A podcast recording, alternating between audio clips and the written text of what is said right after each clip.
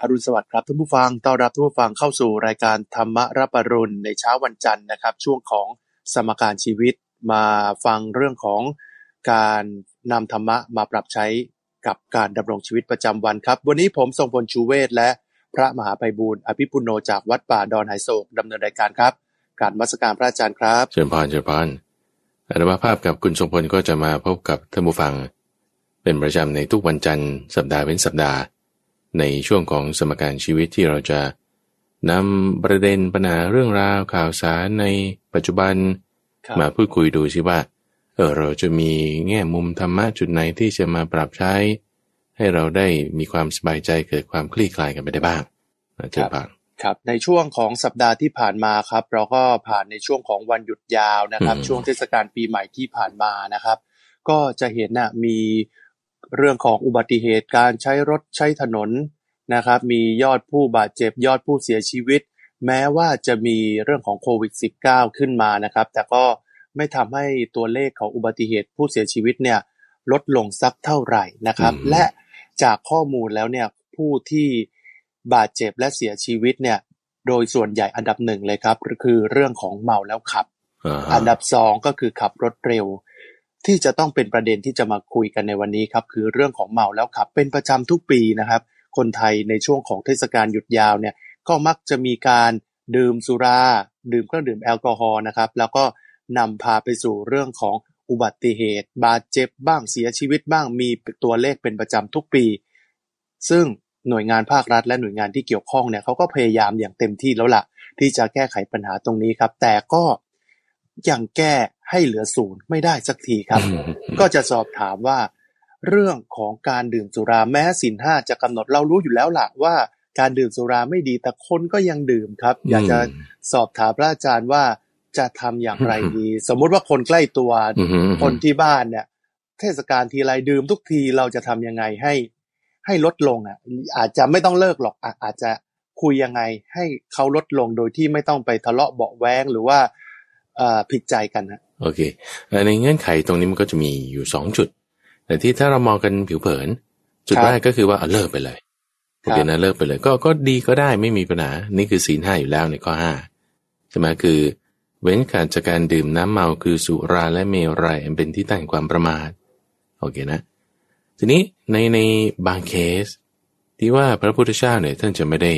เอ่อเน้นในข้อที่ห้าคือข้อที่ห้าเนี่ยพูดโดยทั่วๆไปครับ ก็จะมีบางเคสในบางครั้งที่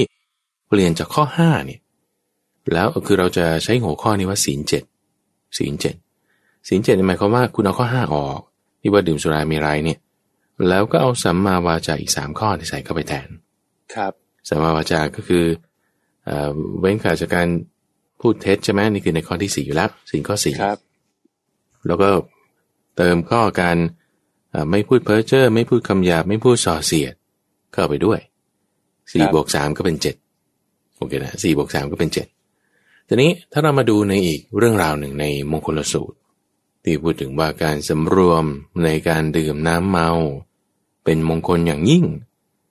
ในการสำรวมในการดื่มน้ำเมาเป็นมงคลอย่างยิ่ง เพราะฉะนั้นนี่คือหมายความว่าเอ่อถ้าสมมติเราเรายกในเรื่องของมงคลสูตรขึ้น ครับ แล้วก็ยกศีลห้าขึ้นเนี่ยเอ๊ะดูเหมือนมันจะขัดกัน วันนี้ขณะที่ข้อห้านี่บอกว่าเอ่อพระพุทธเจ้าห้ามดื่มสุราและเมรัยอันเป็นที่ตั้งแห่งความประมาท เอาในขณะที่ทำไมในมงคลสูตรพูดถึงการสำรวมในการดื่มน้ำเมาเราแสดงว่าดื่มได้หรือไม่ได้กันแน่เออเอ่อตกลงดื่มได้แต่ต้องสำรวมแหละครับเออก็คือจุดจุดนี้เราจึงมาวิเคราะห์กันได้ว่า เอ๊ะ แล้วเอาแนวไหนกันแน่ ครับ เพราะฉะนั้นถ้าคือถ้าเราดูเอ่อคำของพระพุทธเจ้าเนี่ยท่านจะไม่พูดขัดกัน โอเคนะจะไม่มีการขัดกันโดยประการอื่นคำหลังจะไม่ขัดกับคำก่อน เพราะฉะนั้นในแง่มุมที่ว่าพูดถึงการเว้นขาดจากการดื่มน้ำเมาอันเป็นที่ตั้งแห่งความประมาทนี่คือจุดนี้ ดื่มจนประมาทนี่คืออย่างที่คุณจงพลพูดนะว่า ถ้าดื่มแบบว่าเอาไม่ต้องถึงขนาดว่ามันมีปัญหาในการจราจร หรือว่าให้เกิดภัยอันตราย ซึ่งมันไม่มีปัญหาไงเช่นบางคนเนี่ยเขาก็ดื่มเป็นยา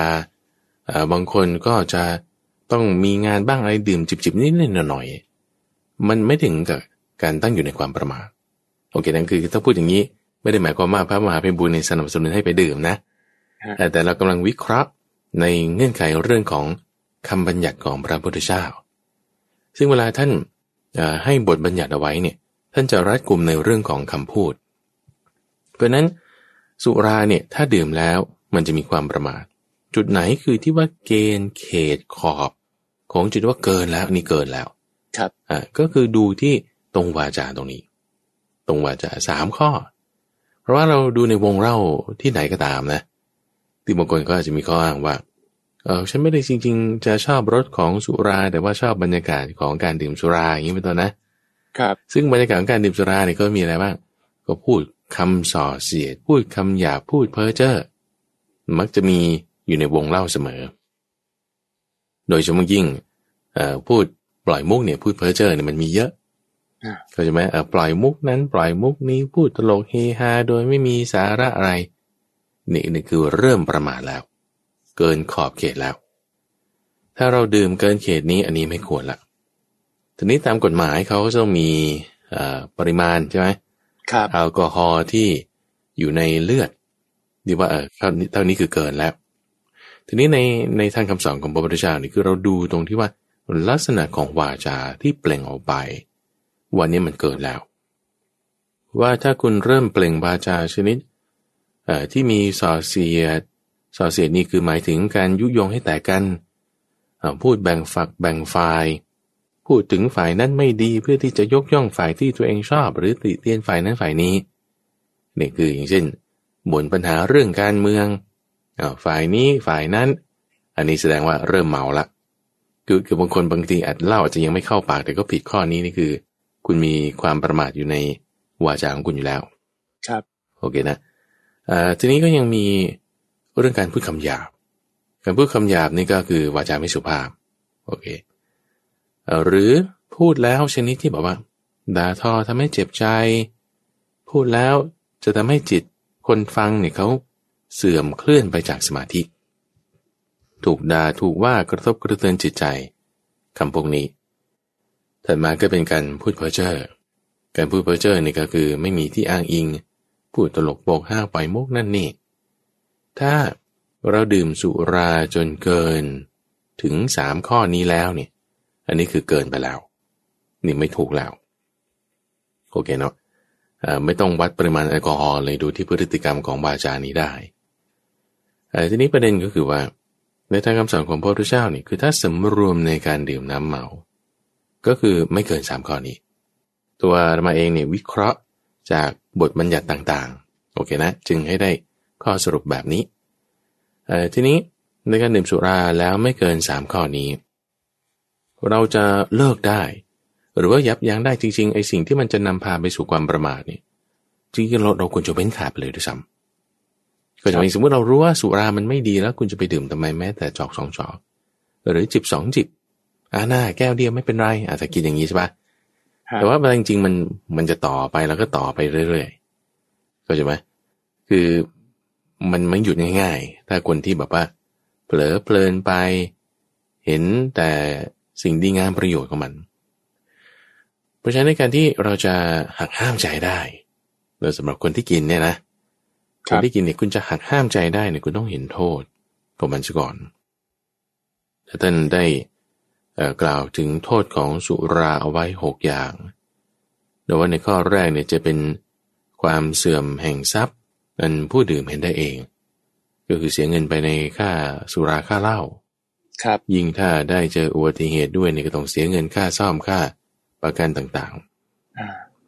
ข้อที่สองมันไม่ใช่แค่เรื่องอุบัติเหตุในคุณสมบัติมันยังเรื่องการทะเลาะวิวาท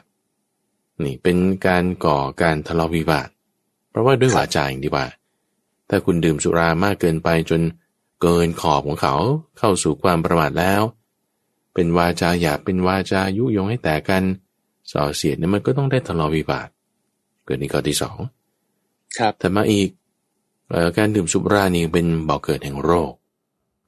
ก็มีงานวิจัยมากมายเกี่ยวกับเรื่องว่า ดื่มสุรานั้นจะให้ทุกโทษในเรื่องเกี่ยวกับสุขภาพอย่างไร แล้วข้อที่สี่การดื่มสุราเนี่ยเป็นเหตุให้เสื่อมเสียชื่อเสียง คุณทรงบอาจจะดูเห็นเรื่องราวที่เขามาโพสกันใน Facebook หรือว่าคลิปลง YouTube ถึงความที่ว่าคนสวยๆแต่ว่าพอดื่มสุราแล้วเนี่ยโอ้โหจากหงส์นี่กลายเป็นแบบอ่า เปลี่ยนแปลงไป อ่า เป็นสุนัขครับข้างถนนอย่างนี้เป็นต้น ครับดื่มสุราแล้วขาดสติอืมหมดความสง่างามลง ถูกต้องถูกต้องเอ่อเป็นเหตุให้เสียชื่อเสียง ครับเอ่อที่เสียชื่อเสียงนี่ก็เพราะว่าในข้อที่ห้าคือเป็นเหตุให้ไม่รู้จักละอาย ไม่รู้จักละอายไอตอนที่ยังไม่เมาเนี่ยนะเออเรื่องบางทีโอ้ยฉันเรื่องนี้ฉันทำไม่ได้แบบว่าคำนี้ฉันพูดไม่ได้ เรื่องนี้ฉันไม่ทำแต่พอตอนเล่าเข้าปากมึนๆตึง ๆ แล้วเนี่ย ไม่ใช่ว่าตัวเองไม่รู้ตัว รู้ตัวอยู่แต่ว่า ความละอายเนี่ยมันลดลง ความคึกขนองมันเพิ่มมากขึ้นพอความคึกขนองเพิ่มมากขึ้นความละอายลดลง มันก็จึงเป็นเหตุให้ไม่รู้จักละอายทำสิ่งที่แบบว่า ตอนยังไม่กินเนี่ยทำไม่ได้ แต่พอกินเข้าไปแล้วเนี่ยมันมีความกล้าบ้าบินขึ้นมา ก็เลยไม่ละอายแต่ที่ว่าไม่ละอาย กล้าบ้าบินนั้นก็เพราะว่ากำลังปัญญาเนี่ยมันลดลง ในข้อที่หกสุราเนี่ยเป็นเหตุให้ทอนกำลังปัญญา คือไม่ใช่กำปัญญาตอนที่กินเท่านั้นนะคือหลังจากกินคุณเอ่อเขาเรียก recover ขึ้นมาแล้วอะหายเมาแล้วบางทีก็ปวดหัวอ่าเป็นโรคแล้วก็ความคิดนึกอะไรต่างๆมันผุกร่อนไปเอ่อเซลล์สมองก็ตายไป เนื่องจากการทำลายของพวกแอลกอฮอล์ถ้าเห็นโทษเนี่ยเออมันจะมันจะห่างไกลได้ นี่ข้อที่หนึ่งนะเห็นโทษ ครับเอ่อถัดมาข้อที่สองข้อที่สองก็คือว่าความที่เราแวดล้อมด้วยเพื่อนแบบไหน มิตรแบบไหนที่เราแวดล้อมตัวเราเอง อย่างตัวพระมหาไพบูลย์พระอาจารย์เนี่ยเอ่อไม่มีใครมาชวนไปกินเหล้าคุณสมบูรณ์ในช่วงปีใหม่อ่าบาปครับไม่มีเลยนะอะไม่ต้องพูดถึงกินเหล้าแค่กินข้าวเย็นก็ไม่มีอ่าถวายเหล้าก็ยังไม่มีไม่เลยมีฮะไม่มี แล้วก็ไปชวนไปกินเนี่ย ไม่ต้องพูดถึง ข้าวเย็นนี่ก็ไม่มีเพราะอะไรเพราะว่าเป็นพระไง พระเนี่ยคือแวดล้อมตัวเองด้วย คนที่มีศีล ที่เขาไม่กินอยู่แล้ว เพราะฉะนั้นมันก็ก็จบไปเลย เช่นเดียวกันนะคือถ้าสมมติมีคนมาชักชวนไปเนี่ยเราจะต้องฝืน เราจะต้องแบบว่าเออมันจะต้องได้คิดอะนึกออกไหมนะฮะเออเพราะฉะนั้นเราควรจะแวดล้อมตัวเราด้วย เพื่อนที่มันไม่กิน เพื่อนที่มันไม่เที่ยวเพื่อนที่มันไม่ได้จะพาไปอบายมุขพวกนี้ ครับ มันก็จะไม่ต้องมาถูกชวนอืมหรือว่าเอ่อแวดล้อมตัวเองด้วยกลุ่มเพื่อนที่เขาเลิกกันได้แล้ว ครับเอ่อเลิกกันแล้วหรือไม่ไม่ไม่ชวนกันไปกิน หรือว่ากำลังพยายามที่จะเลิกสิ่งเหล่านี้อยู่เนี่ยคือถ้าเราตั้งมั่นเนี่ยยังไงก็ทำได้ แล้วทีนี้ไอ้ไอ้เรื่องตรงนี้มันเป็นเรื่องของอบายมุขเป็นทางที่จะไปสู่ความเสื่อม เพราะฉะนั้นเนี่ยบางทีมันก็ไม่ง่ายนะคุณสมบัติแต่ว่าเป็นกำลังใจให้ ครับมันเป็นกำลังใจให้ในการที่เราจะต้องเลิกให้ได้ แล้วก็อย่างไรก็ตาม ว่าถ้าจะดื่มกินก็ต้องให้มีความสำรวม ให้อยู่ในสัมมาวจาที่ถูกต้อง แล้วก็มีความระมัดระวัง หรือถ้ามันดื่มจริง ๆ ก็เรียกแท็กซี่เอาอย่างเงี้ยครับก็จะช่วยลดอุบัติเหตุได้นั่นเองครับ แต่หลักๆก็คือต้องเห็นโทษแล้วก็รู้ตัวอยู่เสมอนะครับ ไม่ประมาทแล้วก็ ไม่พูดเท็จ ไม่พูดเพ้อเจ้อไม่พูดส่อเสียดก็คือมีสัมมาวาจานั่นเองครับ แต่ที่สำคัญต้องเห็นโทษนะเพราะว่าสุราเนี่ยเป็นทั้งความเสื่อมของทรัพย์การทะเลาะวิวาทบอกเกิดแห่งเกิดโรค เสื่อมเสียชื่อเสียงทำให้เราไม่รู้จักละอายอืมนะครับ โอ้มันมีแต่สิ่งที่ไม่ดีทั้งนั้นนะใช่แต่ว่าตัวเราโอเค เรารู้แล้วว่ามันไม่ดีอย่างนี้แล้วเราก็จะเลิก ถ้าคนรอบข้างล่ะครับพระอาจารย์ บางทีก็ก็พูดกันลำบากสมมติเป็นพ่อแม่เราอย่างเงี้ยอือฮึ พ่อดื่มเหล้าเราเป็นลูกอาจจะไปบอกว่า เออ พ่ออย่าดื่มเหล้าเนี่ยเขาก็อ๋ออืมเป็นเป็นพ่อเรา หรือว่าเป็นแม่เราหรือว่าเป็นญาติพี่น้องที่มีอาวุโสสูงกว่าเนี่ยอืมด้วยความเป็นเด็กเนี่ยจะเตือนยังไงดีครับ ให้ดูละมุนละม่อม แล้วก็ทำให้บัวไม่ช้ำน้ำไม่ขุ่นครับอืมอันนี้เราต้องหาช่อง เราต้องหาช่องสมผลคือ คนเราเนี่ยบางทีเอ่อด้วยความที่ว่าเราจะจูเนียร์กว่าเขาอาจจะซีเนียร์กว่า หรืออยู่ในฐาครันะบที่อาจจะไม่ได้บอกกันได้เต็มที่ใช่ไหม คือเขาจะไม่พร้อมรับฟังเรา ต่อให้เราบอกเราพูดเรานั่นนี่ คือไม่ได้กลายเป็นจิกเป็นด่าเป็นว่าเป็นเดี๋ยวมีปัญหาอย่างอื่นตามมาอีกนั่นคือว่าเขาไม่พร้อมรับฟังเรา ครับ ก็คือพูดยังไงเขาไม่ฟังก็ไม่ไม่ฟังก็ไม่ทำจะทำไมก็จะไม่แคร์ไม่ฟัง ก็ก็ไม่ฟังใช่ปะทีนี้อย่างไรก็ตามเอ่อคนที่ว่าไม่ฟังไม่ที่จะน้อมรับฟังเรา มันก็จะต้องมีช่องมีจังหวะ เพราะว่า ก็ถ้าเราเปรียบเทียบระหว่างข้อดีข้อเสียโอเคเนาะครับเอ่อกินดื่มสุราเนี่ยสู้เลิกไม่กินดีกว่า โอเคถูกปะเพราะฉะนั้นการชักชวนให้เขาไม่ดื่มไม่กินเลิกเนี่ย มันดีกว่า ชักชวนให้เขากิน ครับโอเคอันนี้คือเราเอ่อดูข้อดีข้อเสีย หมายถึงกุศลอกุศลที่มันจะเกิดขึ้น เพราะฉะนั้นถ้าเขายังไม่มีศีลเฮ้ยเราจะชักชวนให้เขามาตั้งอยู่ในศีลเนี่ย เราควรทำนะ เราควรทำแต่ว่าเขาไม่ฟัง โอเคนะ คนที่เอ่อไม่มีศีลเราจะชักชวนให้เขามามีศีลเนี่ยบางทีก็เกลียดเราด้วยซ้ำครับหรือไม่เขาจะไม่พอใจ เพราะว่าเขาไม่มีศีลอยู่แล้ว เราจะไปให้เขาเราจะกล่าวโทษของความไม่มีศีลก็คือด่าเขานั่นเองอะเขาก็ไม่พอใจอยู่แล้วอืมโอเคนะทีนี้คนเราเนี่ยมันเป็นอย่างนี้ว่า ปกติเนี่ยมันก็จะเป็นอย่างนี้ เพราะว่าคำว่าศีลเนี่ยแปลว่าเป็นปกติ คือเขาเป็นปกติที่เขาจะดื่มเหล้าก็จะไหม แต่นี่มันจะมีบางครั้งบางคราวที่มันไม่ปกติของเขาคือสมมติถ้าคนปกติเนี่ยเราพูดเรื่องออไม่ดื่มเหล้าเขาก็โอเคนั่นคือศีลแบบว่าปกติของคนที่เขาไม่ดื่มเหล้าแต่ถ้าคนที่เขาดื่มเหล้าเขาดื่มเหล้าเป็นปกติ มันก็จะมีเวลาที่บางครั้งบางคราวเขาไม่ดื่ม ตรงนี้แหละจะเป็นช่องของเรา เป็นช่องของเราที่เราจะบอกได้ ต้องหาช่องคุณสมพลโดยเฉพาะยิ่งถ้าแบบว่าเราเป็นลูก เราเป็นคนที่จะปรารถนาดีต่อ ผู้ที่มีอุปการะกับเราครับเราต้องหาช่องให้ได้นะซึ่งช่องนี้อาจจะไม่ได้มีบ่อยๆ อาจจะไม่ได้มีทุกวัน อาจจะไม่ได้มีทุกสัปดาห์ อาจจะเดือนละสองสามครั้ง เราต้องหา เราต้องคอยดูจังหวะ จังหวะที่เขาจะแบบว่าอาจจะอารมณ์ดีๆ พูดกันได้ หรือจังหวะที่เขาเห็นโทษของสุราเราก็เสริมเข้านิดนึง ครับอ่าตรงเนี้ยเราต้องคอยบอกหรือต้องมีช่องต้องมีจังหวะเราถึงจะค่อยบอกกันได้ แนะนำกันได้ ต้องมีแน่ล่ะ แต่พระอาจารย์คิดว่าคือคนเรามันเกิดมาเนี่ยมันไม่ใช่ว่า คือมันไม่ใช่ว่าไม่มีบุญเลยหรือว่าจะมีแต่ความชั่วหมดเลย ความดีไม่มีเลยเนี่ย มันมีอยู่อืมต่อให้คนชั่วขนาดไหนเลยนะฮะมันก็จะมีบางโมเมนต์ที่เขาว่าเออเป็นคนดีได้บ้างอะไม่งั้นมันจะมาเป็นมนุษย์ไม่ได้นะฮะเข้าใจไหมคือคือเป็นมนุษย์มาได้นี่แสดงว่าคุณมีบุญ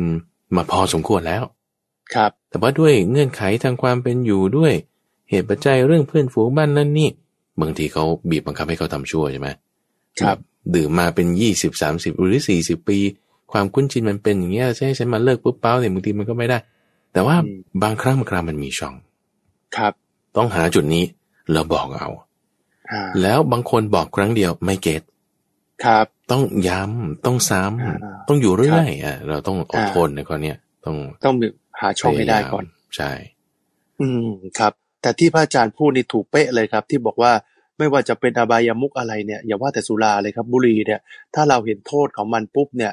เราเลิกทันทีใช่อย่างโยมเนี่ยสูบบุหรี่มาประมาณสิบกว่าปีนะครับอืมอืมมีอยู่วันหนึ่งเนี่ย อันนี้จากประสบการณ์เลย มีอยู่วันหนึ่งเนี่ยเพื่อนเนี่ยเป็นฝีที่ตับก็คือดื่มเหล้าเยอะน่ะแล้วก็อ่าฮะไปนอนอยู่ที่โรงพยาบาลห้องรวมเนี่ย แล้วเราก็ได้ไปเห็นสภาพอยู่ในห้องนั้นอะโอ้โห คนเป็นมะเร็งเพียบเลยฮะอืมพอคนเป็นมะเร็งเพียบเนี่ยเราก็ดูแล้วโอ้โห สภาพแบบนี้เราไม่อยากจะอยู่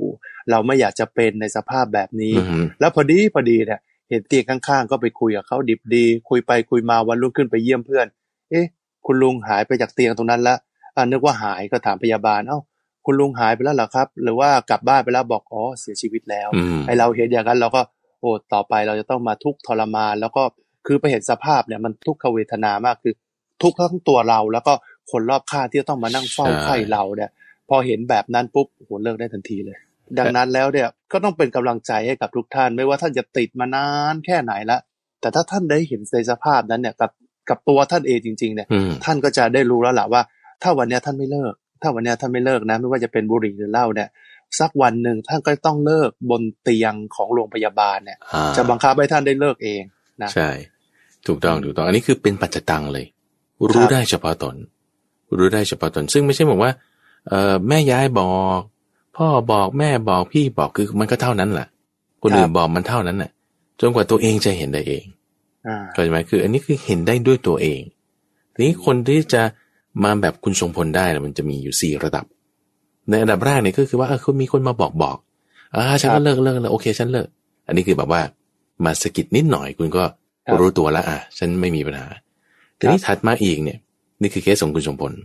ครับคือเคสที่สองนี่คือลักษณะที่ว่า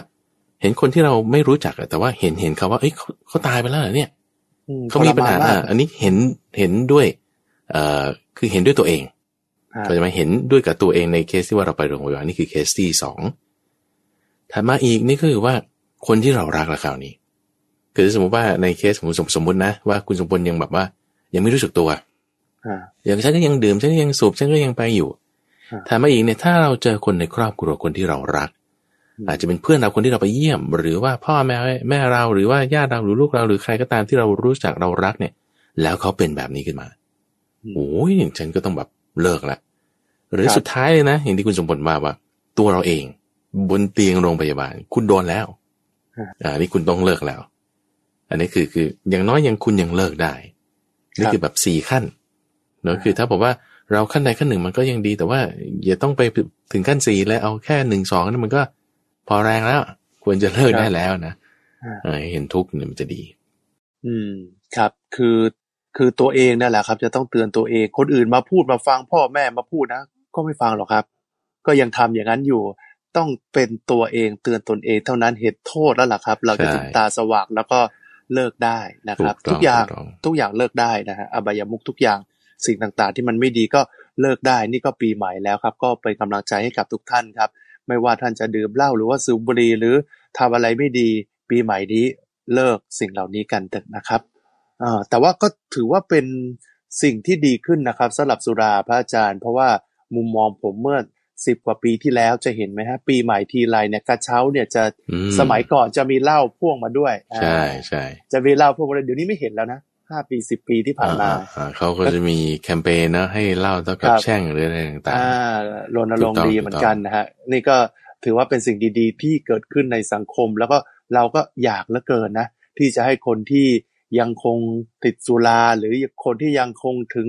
เทศกาลอะไรพวกนี้ก็ยังต้องพึ่งสุราเนี่ยในการสร้างความสนุกสนานคลื้นเครง แล้วก็ช่วงนี้ก็คงไม่เหมาะเพ ราะว่าโควิด -19 เนี่ยก็ทราบกันดีว่าๆใช่แหล่งการแพร่กระจายเชื้อก็คือผับบาร์คาราโอเกะแล้วก็การดื่มสุราเนี่ยอืมอาจจะ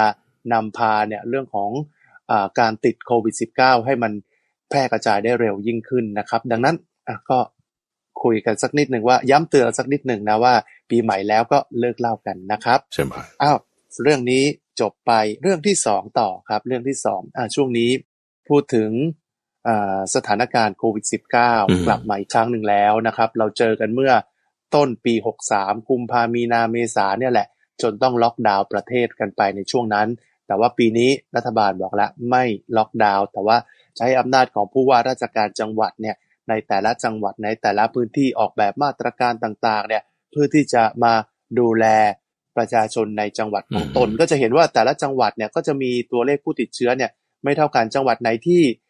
ยังเป็นสีเขียวสีขาวก็คือไม่มีผู้ติดเชื้อเลยอะเขาก็จะมีมาตรการเขาอีกแบบนึงอืมอ่าจังหวัดที่ไหนที่เป็นสีส้มสีเหลืองหรือแดงจนเข้มงวดเข้มไปแล้วเนี่ยอืมอ่าเขาก็จะมีมาตรการของเขาอีกแบบหนึ่งนะครับ ตรงนี้เองฮะจะทำให้ในแต่ละพื้นที่เนี่ยก็จะมีแบบจิตใจของคนก็จะไม่เหมือนกันความเครียดในการเสพข่าวเนี่ย ของแต่ละคนเนี่ยก็จะไม่เหมือนกัน อืมใช่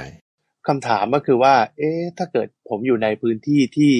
ที่เป็นพื้นที่ที่ แดงจนมันจะดำแล้วนะอ่าเอ่อแดงสุดจะดำแล้ว ทั้งเข้มงวดทั้งอ่าระดับสูงสุดแล้วเนี่ยก็จะควรปรับจิตปรับใจยังไงครับ บางทีมันเครียดเครียดเหลือเกินฮะธรรมะข้อไหนจะช่วยได้ครับ อันดับแรกก็คือต้องทำความเข้าใจก่อน คือคำเข้าใจนี่คือต้องยอมรับสถานการณ์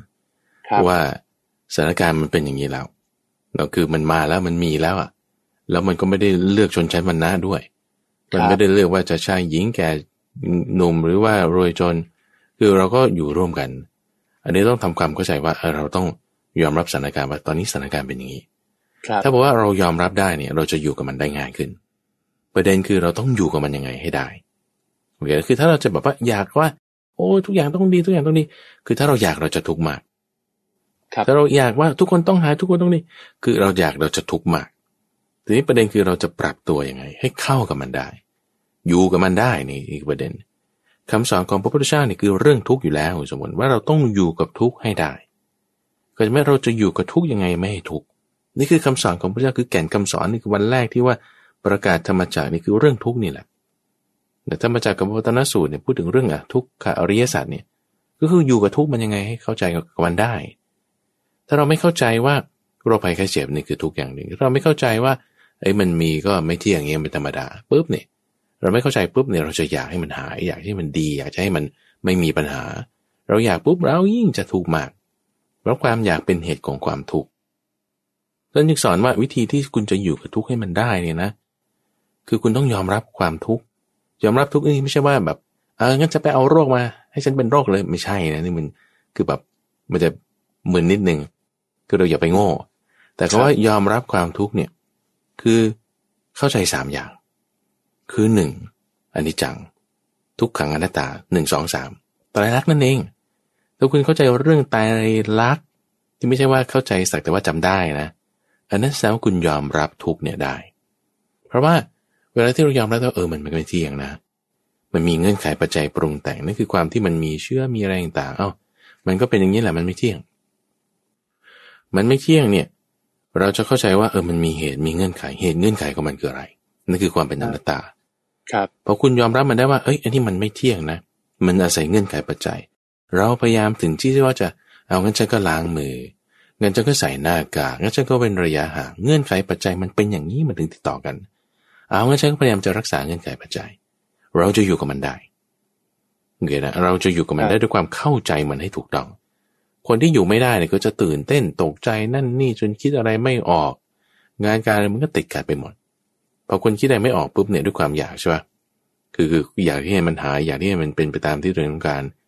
พออยากมากๆปุ๊บด้วยอำนาจของตัณหาเนี่ยเอ่อมันทำให้เอ่อมันมีความข้องขัด มีความที่อยากจะอยากสิ่งใดสิ่งหนึ่งแล้วมันไม่ได้ปุ๊บมันก็จะมีความพยาบาทมีความไม่พอใจ พอมีความพยาบาทมีความไม่พอใจแล้วมันก็จะออกมาในอาการหลายอย่างเช่นโทษคนอื่นบ้างไม่ให้ความร่วมมือบ้างทำสิ่งตรงข้ามบ้างปิดบังข้อมูลบ้างหลายอย่างโอเคนะ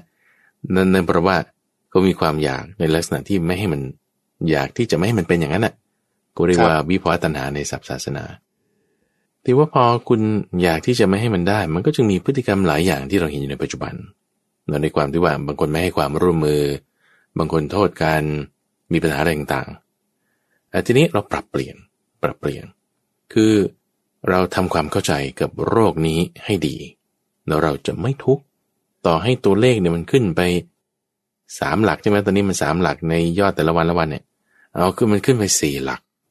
หรือว่าโดยรวมแล้วโอ้โหมันห้าหลักเนี่ยโอ้ยตื่นเต้นตื่นเต้น เอาเราทำความเข้าใจให้ดีเราทำความเข้าใจให้ดีทำความเข้าใจยอมรับอยู่กับทุกข์ให้ได้ อยู่กับทุกนี่ไม่ใช่ว่าอาฉันก็รับรับมานี่ตรงย้ำอีกครั้งหนึ่งนะ แต่อยู่กับทุกเนี่ยหมายถึงต้องเข้าใจด้วยความที่มันเป็นอนัตตาไม่เที่ยง แล้วคุณก็ปรับเหตุปัจจัยเงื่อนไขเอา ให้มันถูกต้องอยู่กับทุกให้มันได้ อยู่กับทุกให้มันได้คำว่าอยู่กับทุกให้ได้ หมายถึงอยู่ยังไงแล้วไม่ให้เราทุกข์ใจ อยู่กับทุกให้ได้นี่คืออยู่ยังไงไม่ให้ทุกข์ใจ อยู่ยังไงไม่ให้ทุกข์ใจทำยังไง ต้องอย่ามีตัณหา ทำยังไงถึงจะไม่มีตัณหาได้ คุณทำความเข้าใจ เหตุปัจจัยเงื่อนไขความทุกข์นี้ ความทุกข์นี้คืออะไร โรคภัยไข้เจ็บ ซึ่งมันมีเกิดขึ้นเป็นธรรมดา เราก็พยายามที่จะรักษาปรับจิตใจให้มันเหมาะสม โดยตั้งอยู่ให้อยู่ในมรรคแปดให้มีความคิดที่ว่าอย่าไปมีความพยาบาทซึ่งกันและกัน ให้มีความไม่พยาบาท ให้ความร่วมมือกับเจ้าหน้าที่ แล้วก็พยายามที่จะสามัคคีกัน เปิดเผยข้อมูล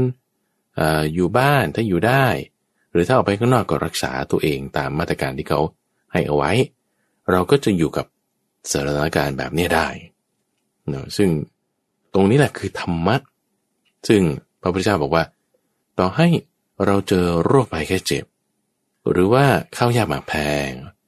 หรือว่าสถานการณ์การรบพุ่ง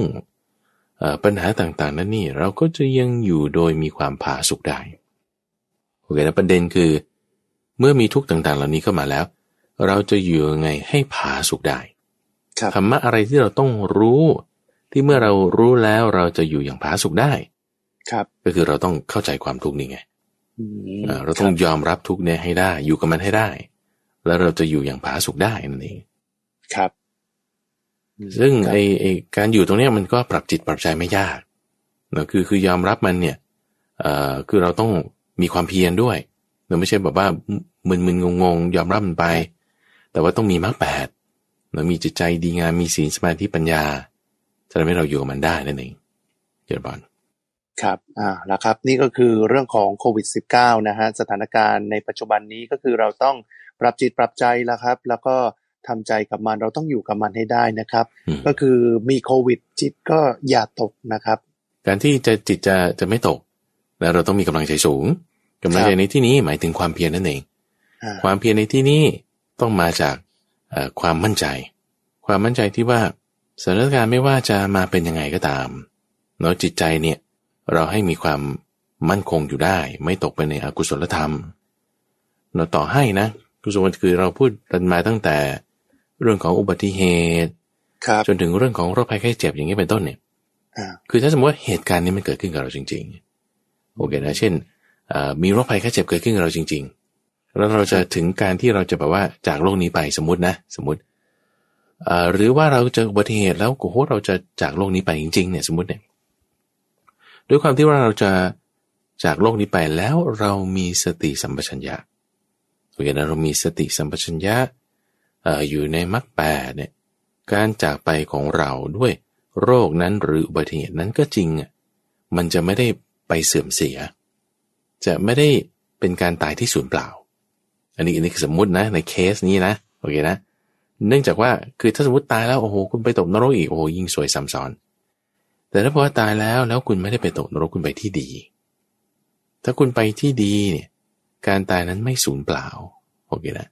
การตายนั้นน่ะเป็นการตายที่มีเกียรติด้วย สมศักดิ์ศรีที่คุณได้เกิดมาเป็นมนุษย์มีกำไรด้วย เพราะอะไรเพราะว่าคุณรักษาจิตได้ตลอดจนกระทั่งถึงว่าเออถ้าเราเจอโรคภัยไข้เจ็บถ้าเราเจออุบัติเหตุ เอาความทุกข์นั้นมาโดนเราเนี่ย เรายังอยู่ผาสุกได้ ผาสุกแม้ในขณะที่คุณโดนความทุกข์นั้นอยู่จนกระทั่งความตายเกิดขึ้นกับเราแล้วเราจากโลกนี้ไป เราไปที่ที่ดีที่เป็นสุคติโลกสวรรค์ เอาความอยู่ผาสุกก็ยังมีอยู่กับเราอยู่ เพราะมันดีทั้งขึ้นทั้งร่อง ทั้งก่อนหน้านี้ใช่ไหมในสถานการณ์ที่ว่าถ้าเรายังไม่โดนอะไร เราก็อยู่กับอย่างในสังคมโลกได้อย่างมีความสุขให้ความร่วมมือมีความสามัคคีในขณะที่เรากำลังโดนอยู่ในท่ามกลาง โดนอยู่ความตายบ้างความเจ็บบ้าง เราก็ยังอยู่ผาสุขได้ในความที่จิตใจเรา มีกุศลธรรม ไม่เพ่งโทษ ให้ความร่วมมือต่างๆ เจออุบัติเหตุนั่นนี่ ก็ค่อยแก้สถานการณ์ไป จิตใจดีงามในที่ในท่ามกลาง หรือในที่สุดถ้าสมมติว่าคุณโดนจนคุณแบบ ไม่เหลือชีวิตอยู่ในโลกนี้แล้ว ต้องจากโลกนี้ไป ก็ยังไปดีแต่ทั้งเบื้องต้นท่ามกลางที่สุดก่อนระหว่างหลัง ดีหมดเลยนี่นี่นี่คือคำสอนเนี่ยจะทำให้เราสามารถที่จะมีความผาสุกได้ ทุกขั้นตอน ครับนี่ก็เป็นเรื่องของโควิด -19 นะครับ ขั้นเรื่องของ คารวาสสักนิดนึงมาเดี๋ยวดูก่อนเรื่องของพระสักนิดหนึ่งที่คนเขาก็สอบถามกันเข้ามาว่า เอ๊ะทำไมวันพระทุกๆวันพระเนี่ย พระบางรูปเนี่ยที่เขารับศักดิ์หรือว่าลงอักขระวิชาทำไมพระต้องหยุดกันครับ ในวันพระครับ คือโดยปกติครับคุณสมผลวันพระเนี่ยเอ่อพระนี่ไม่ได้หยุดนะครับเพราะว่าพระเนี่ยปกติก็จะต้องคือวันพระยิ่งมีคนมาวัดเยอะเพราะฉะนั้นงานอะไรต่างๆมันมาก เพราะฉะนั้นวันพระเองพระก็ไม่ได้หยุด เพราะฉะนั้นบางทีเขาก็อาจจะหยุดบ้างนะในวันพระก็ให้พระหยุดบ้างสิอ๋ออย่างครับในมจรมมรงานที่เอ่อพระไปทำในมหาวิทยาลัยเนี่ย วันพระเนี่ยเขาก็จะให้พระหยุด แต่พระหยุดจากงานในมหาวิทยาลัยก็จริง แต่ว่าพระเนี่ยไม่ได้หยุดจากงานที่อยู่ที่วัด ครับ อย่างไรก็ตามไอ้เรื่องการสักหรือว่าการทำพิธีกรรมอะไรต่างๆนี่จึงไม่ใช่งานหลักของพระเนาะเอ่อ พระงานหลักๆ จริง ๆ ก็คือการศึกษาพระธรรมคำสอนการปฏิบัติตามศีลครับสมาธิปัญญาพวกนี้เป็นงานหลักของท่านอืมก็ต้องมีครับวันหยุดให้พระบ้างนะถึงจะดีอ๋อครับใช่ไหมโอ้ใช่ใช่เพราะพระไม่มีวันหยุดเสาร์อาทิตย์นะเพราะว่าใช่คารวาสอืมก็มีวันหยุดเสาร์อาทิตย์แต่พระนี่โอ้โหเจ็ดวันนะฮะเจ็ดวันตลอดอืมเลยนะครับอะอีกเรื่องหนึ่งแล้วก็เขาก็สอบถามมา เอ๊ะพระมีฉันหนึ่งมื้อกับพระ ที่ฉันสองมื้อ อันนี้มอันนี้เขาเขาแบ่งกันยังไงครับหนึ่งมื้อแล้วก็พระที่ฉันสองมื้อนี่คือเป็นตามนิกายหรือว่าเป็นไปตามความเชื่อยังไงครับอันนี้อ่าก็สำหรับบทบัญญัติก่อนเราต้องกลับมาดูเอ่อที่พระพุทธเจ้าท่านบัญญัติเอาไว้ ครับแล้วคือการที่ท่านบัญญัตินี่คือท่านบัญญัติว่าแบ่งเป็นสามช่วงสามโซนแล้วคือเอวิการและราตรี แล้วก็ช่วงการ ราตรีก็คือ หลังจากพระอาทิตย์ตกดินไปแล้วนั่นคือสมัยก่อนเนี่ย พระนี่ฉันเวลาไหนก็ได้นะ ตอนแรกๆที่ตั้งแต่มีคำสอนใหม่ๆเนี่ย พระจะฉันเวลากลางคืนก็ไปบิณฑบาตกลางคืน พระจะฉันตอนบ่ายก็ไปบิณฑบาตตอนบ่าย พระจะฉันตอนเช้าก็ไปบิณฑบาตตอนเช้า ได้ทุกเวลาไม่มีข้อกำหนด โอเคนะนี่คือตั้งแต่มีพระพุทธเจ้าแสดงธรรมไว้มีพระมาบวชแรกๆเป็นอย่างนี้ทีนี้พอต่อมาเนี่ยพระพุทธเจ้าท่านก็ห้ามการฉันในเวลาราตรี อันนี้มีเรื่องราวอยู่ในอุทายิสูตรเลย ห้ามการฉันในเวลาราตรีถัดมาอีกท่านก็ห้ามการฉันในเวลาวิกาลเวลาวิกาลนี่คือเวลาไหน เวลาที่เขาไม่ได้กินข้าวกันแล้ว เวลาที่เขาคนจะไปทำงานจะไปทำนั่นนี่ไม่มีเวลาที่เขากินกัน เพราะเวลาที่เขาจะเตรียมอาหารเตรียมนั่นนี่ ที่เขาจะต้องแบบตื่นเช้าขึ้นมาแล้วก็ต้องเตรียมอาหารก่อนนั่นคือเวลาที่เขาจะกินอาหารกัน เวลาที่เขาจะไม่ได้กินอาหารกันเนี่ยคือจะเวลานอกเหนือจากนี้ ซึ่งท่านพระอุทายีท่านเคยอธิบายไว้ เป็นเรื่องราวที่มาในพระสูตรก็คือว่าเวลาอาหารอะไรที่เขาเจอในระหว่างวันเนี่ยเขาก็จะเก็บเอาไว้กินตอนกลางคืน กินตอนกลางคืนหลังจากที่เขาทำงานกลับมาอะไรเรียบร้อยแล้ว แสงแดดพระอาทิตย์ไม่มีแล้วทำงานอะไรต่างๆไม่ได้เขาก็จะมากินกันในเวลากลางคืนโอ้ยพอพระพุทธเจ้าบอกว่าห้าม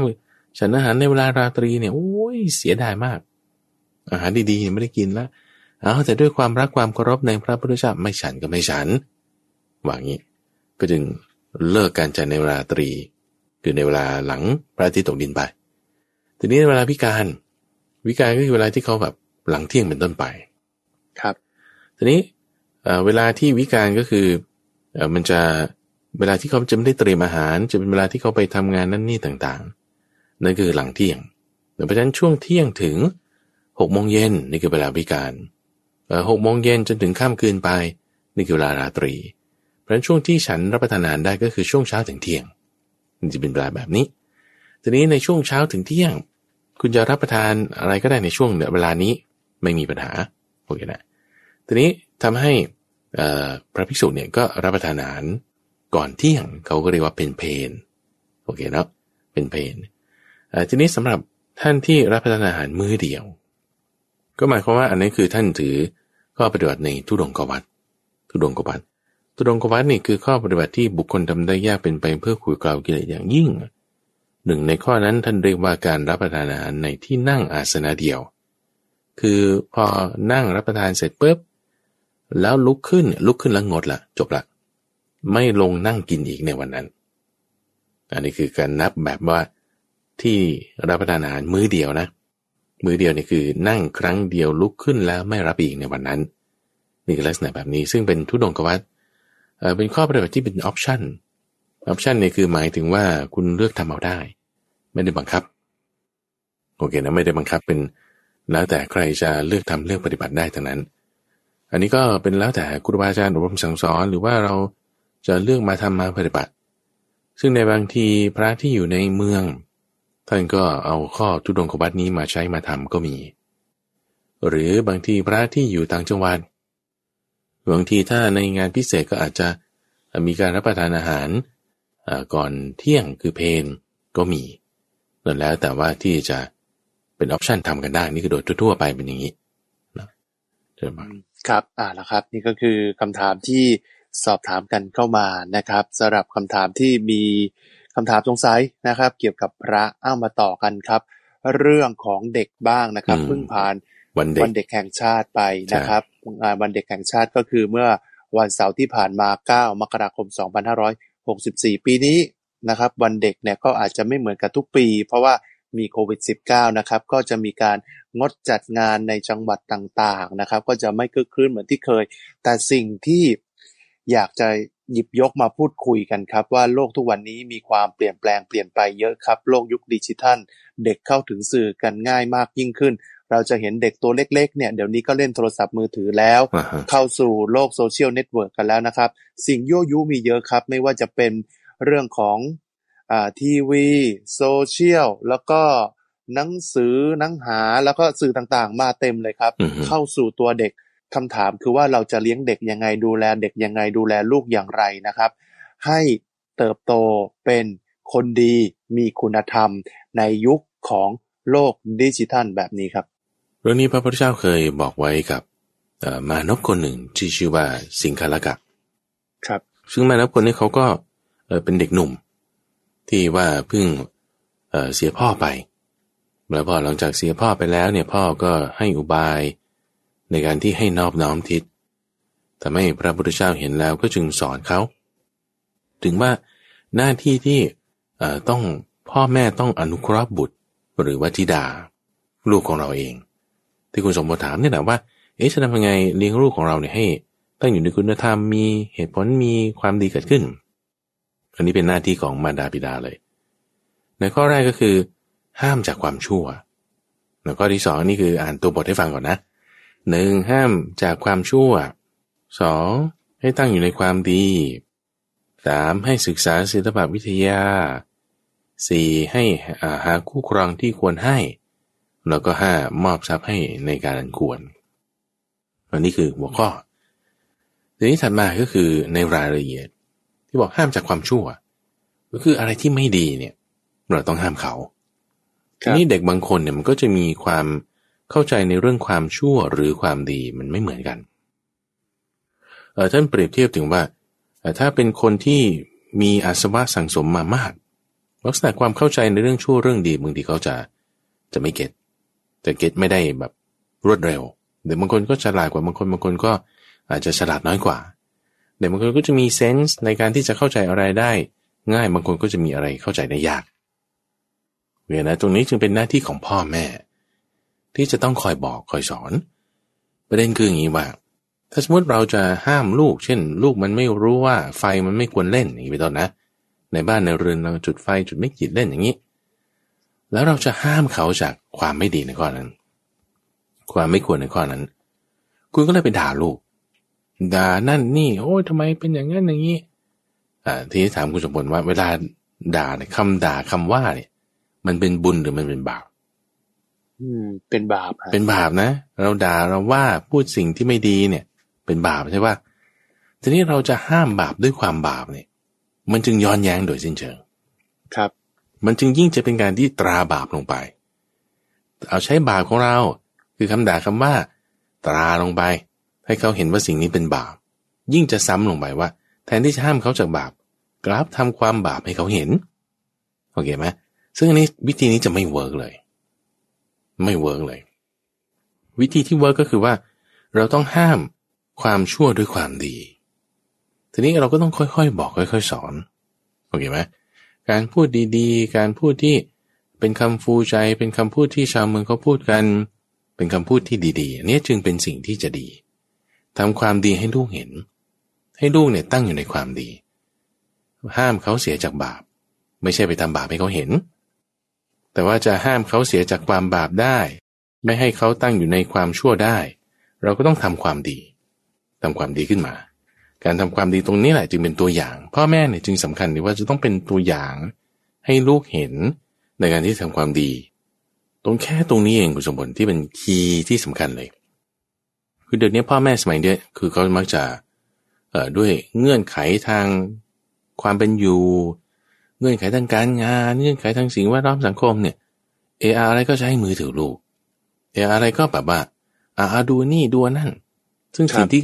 คุณให้เขาดูเขาเล่นเขาไปเนี่ย บันเทิงไปเนี่ยมันจะได้ไม่มาดื้อมาสนเนี่ยบางทีมันไม่ได้เป็นสิ่งที่ดี ก็จะมันมันกลับกลายเป็นเอาความเพลินความยั่วยวน ซึ่งมันเป็นบาปเนี่ยเอาไปทำให้เขาเพลิดเพลินไปหลีกออกจากปัญหาอะไรต่างๆที่จะเจอเฉพาะหน้า ตรงนี้จึงเป็นปัญหาที่ทำให้ อย่างอื่นมันสั่งสม แล้วก็ต่อมาก็กลายเป็นคนบอกยากอ่าตรงนี้พ่อแม่นี่จึงต้องมีความสำคัญมาก